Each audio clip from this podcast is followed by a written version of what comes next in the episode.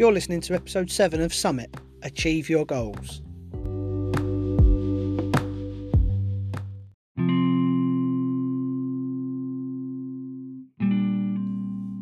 Welcome to episode seven of Summit, Achieve Your Goals. If you're anything like me, you've probably tried almost every diet there is.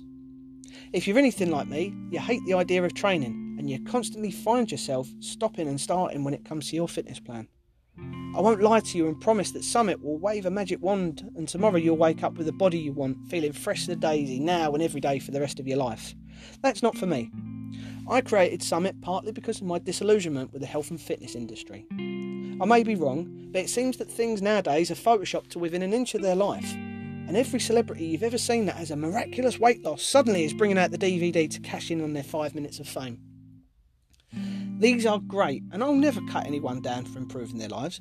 But realistically, do you see what goes on behind closed doors? Do you know how many weeks and months of one-to-one training they must have? Having meals perfectly balanced and prepped, or relying on meal replacement shakes and having nothing to eat for days. The average person often lacks the time, resources, knowledge and inclination to make those sorts of changes. Your thirty minutes in the gym per, per day will never get you looking like that. It's all clever lighting and trickery. Every January, without fail, you'll find a swarm of these D V Ds hitting the shelves, filled with promises that you too can achieve perfection in just fifteen minutes per day. The fact is, if you're like me on the heavier side, it's going to take a lot more than that. I don't know whether you have the time to do that, but personally, with a full-time job and two young kids, I don't have the time or resources to be spending four to six hours per day in the gym. I rely on prepping my meals where I can, but these things are time critical, and sometimes you don't have the time, the energy, or the desire to get up and cook for forty-five minutes. Instead, you pull out your phone and get someone to bring you some food in about an hour's time, leaving you to loaf around on the sofa doing nothing, probably not even watching the T V. Which sits flickering in the corner to keep you company, to distract you from the depressive mood you've sunk into again. This episode is all about avoiding the pitfalls of managing your weight and changing your life. A lot of this series so far has been about mental health, but now it's time to start getting real and address the other big issue in your, in your life, your physical health. Those pounds just seem to pile themselves on. The calories, they sneak into your wardrobe at night and they shrink your clothes, and before you know it, you can't even bear to look at yourself in the mirror. You probably avoid being in front of the camera and you don't go shopping for nice clothes. You pick up the oversized cheap ones, promising yourself you'll slim down, but chances are you'll just end up growing into them. I love my wife and I really enjoyed my wedding day. Making our commitment official was one of the best things I've done. She looked great, the kids looked great, and we respected our roots to the fullest. Everything was perfect except for me. I can't stand the way that I look in those photographs. My huge body and fat head just didn't look good in the clothes that I was wearing. I hate any photos where I'm in them. And the problem is, it was my wedding day, so I'm in most of them anyway. I look back on those photos with a sense of pride now, though. I look unrecognisable, having lost five stone since then. People pass me on the street and ask me how, how, how I am, often telling me that they nearly didn't recognise me because of, of the weight loss. So yes, I have been there. And in many ways, I'm still there. Even the body beautiful notice their own imperfections. And this causes them nothing but chaos.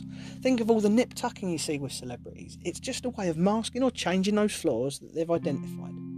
Remember this. You will never, ever be truly happy with the way you look. Your teeth might be crooked, they might be yellowing, your hair might be thinning. There will always be something you don't like. Essentially, it's like our own version of Summit. You reach the top of it and you naturally start looking for ways you can build on it. We're overloaded with images of perfection absolutely everywhere you look. It's unavoidable, so you need to learn to fortify yourself against that and be aware that it is just smart marketing. Before the golden age of Hollywood, being of larger build was celebrated. Look at arguably the world's biggest sex symbol, Marilyn Monroe, a fuller figure woman with a natural bust that did sag. She had a little pouch for her belly. A natural woman, who even though unattainable through her sheer superstardom, she's still looked up to by men and women decades after her passing. Now, being overweight is something to be ashamed of. Now, we all know the negatives of being too heavy, none more than the current campaign to tell us how being overweight reduces your ability to fight off COVID. Obesity is an epidemic, we're all getting larger, but a great deal of that is down to smart marketing and the rubbish content thrown in by those who make our food. That's why the Summit Plan recommends cleaner eating, lean meat and fresh or frozen vegetables. Thanks to preservatives and rumoured growth hormones, you can only really guarantee complete cleanliness with organic food, but that can end up costing a fortune on your monthly shopping bill. Go back to basics, eat clean, avoid the processed food, avoid the processed sugar. You can't out-train a bad diet. seventy percent of your weight loss is down to your food and drink intake throughout a sustained period. It's not about cutting down on food, it's about cutting a lot of the shit out and doing what you know is right. You're not a child and you know wrong from right. Take a long hard look in your, at yourself in the mirror, and I bet you won't be able to look at yourself in the eye and say that what you've been doing has been anything like right. It's time to own your stuff. It's time to stop wishing. It's time to start getting moving.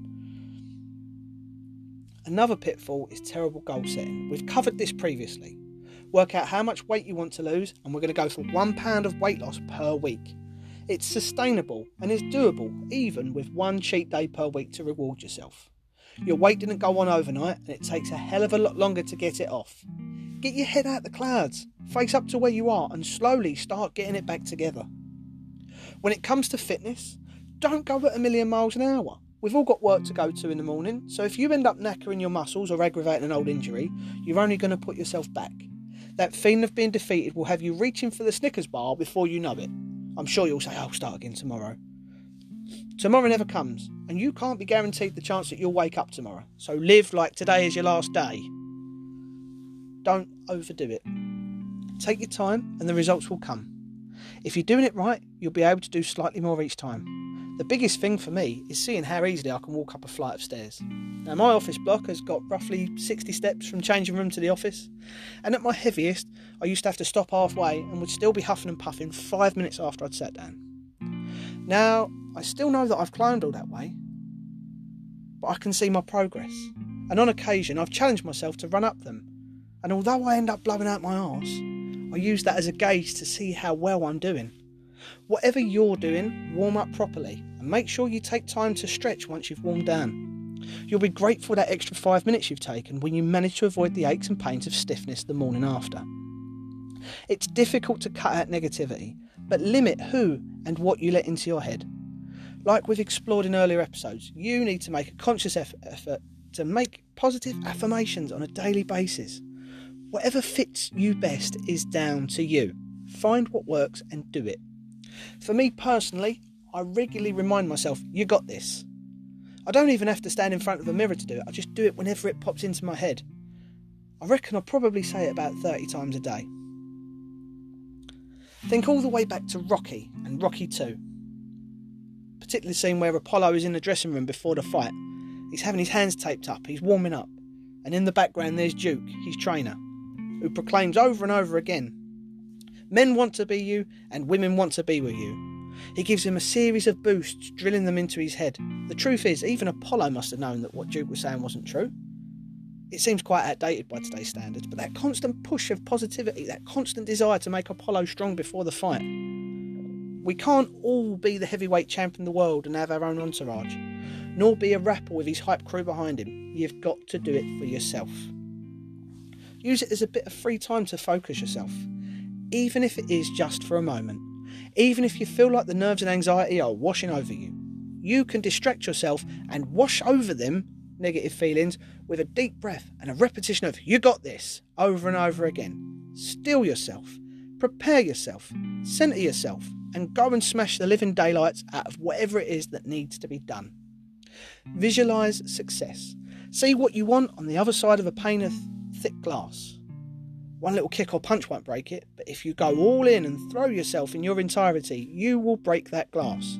And when you do, you'll look back and see what seemed impossible was nothing more than an illusion. I want you to imagine that you've partially lost your sense of sight. I want you to imagine that things are almost impossible to see, barring a few blurry shapes and shards of light. You're reliant on a white cane to feel your way through the world. You drag the cane out in front of you, bumping and tapping at things around you.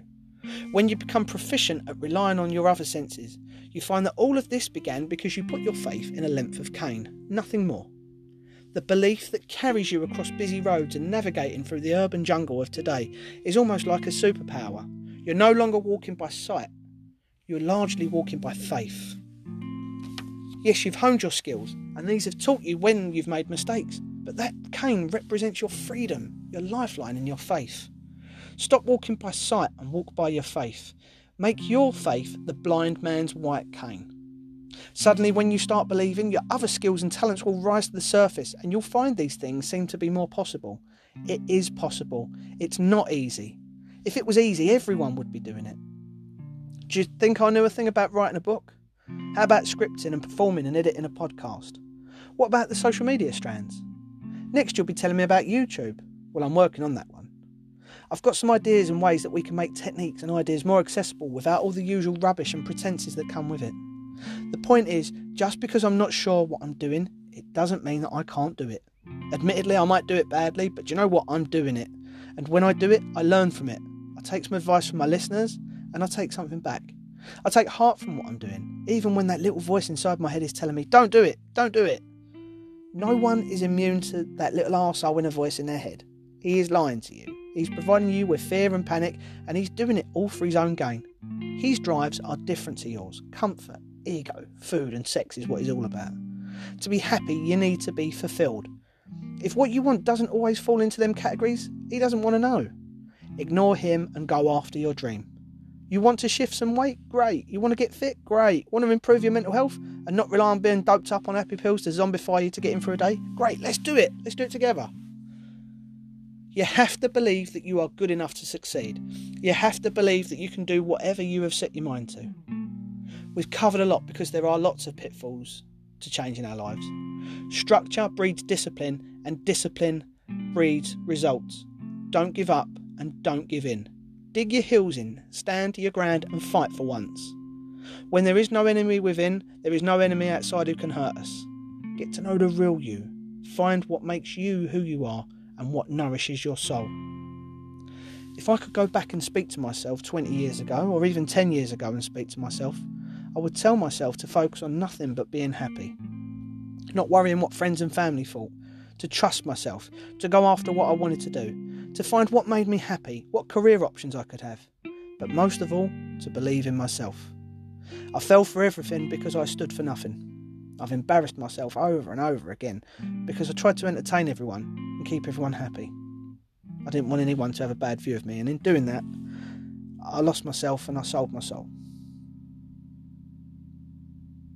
How many of them people who I constantly tried to impress and befriend came to my rescue when my thoughts and mood had got so low? I'll tell you, barely a handful. Don't worry though, I kept a list of who was there and who wasn't, and there's a reason why I run with a much smaller circle of family and friends these days. Every single last one in that circle is a fighter who will stand their ground and will stand with me when the whole world is forming up against me. I'm grateful to them because who they are allows me to be who I am. They're a part of me. When all's said and done, that is who I am. Surround yourself with good people. Eat properly. Don't take shortcuts. Be realistic. And don't be frightened to dream big but think small.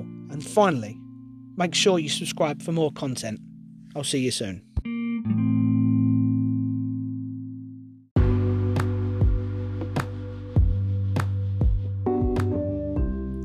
Subscribe today and get your journey to the summit underway.